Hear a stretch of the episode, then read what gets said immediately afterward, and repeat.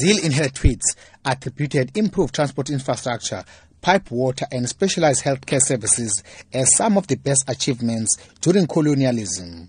Colonialism was the first institutionalized mechanism of land dispossession of black people and the beginning of marginalizing black people according to their race and skin color. Although Zille later apologized, the party says she will be disciplined for her comments. Party leader Mmusi Maimane explains. In 1994, we had a pact to say we are better together.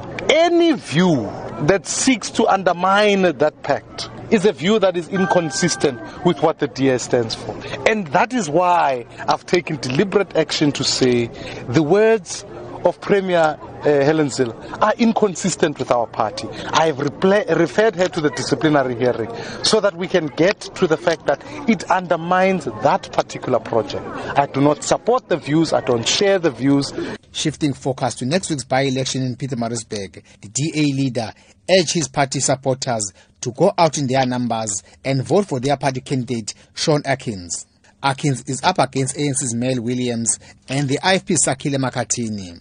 Speaking to party supporters during the door-to-door campaign in the area, Maimane committed the party's candidate to deliver on the expectations of the people. That like we won this ward the last time, mm. we want to retain it. We've got a great candidate. But furthermore, we want to be able to work for the people. This is a province where young people must be able to find jobs in this place. And therefore, I believe that whilst other parties have long forgotten about the people who are here, We've got to be a party that continues to champion the rights of the people who are here.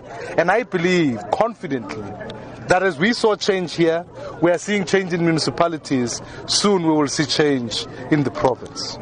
Meanwhile, some of the residents in the area told Maimane about their living conditions, complaining, among other things, shortages of houses and lack of job opportunities. I'm Vosima Kosin in Pietermaritzburg.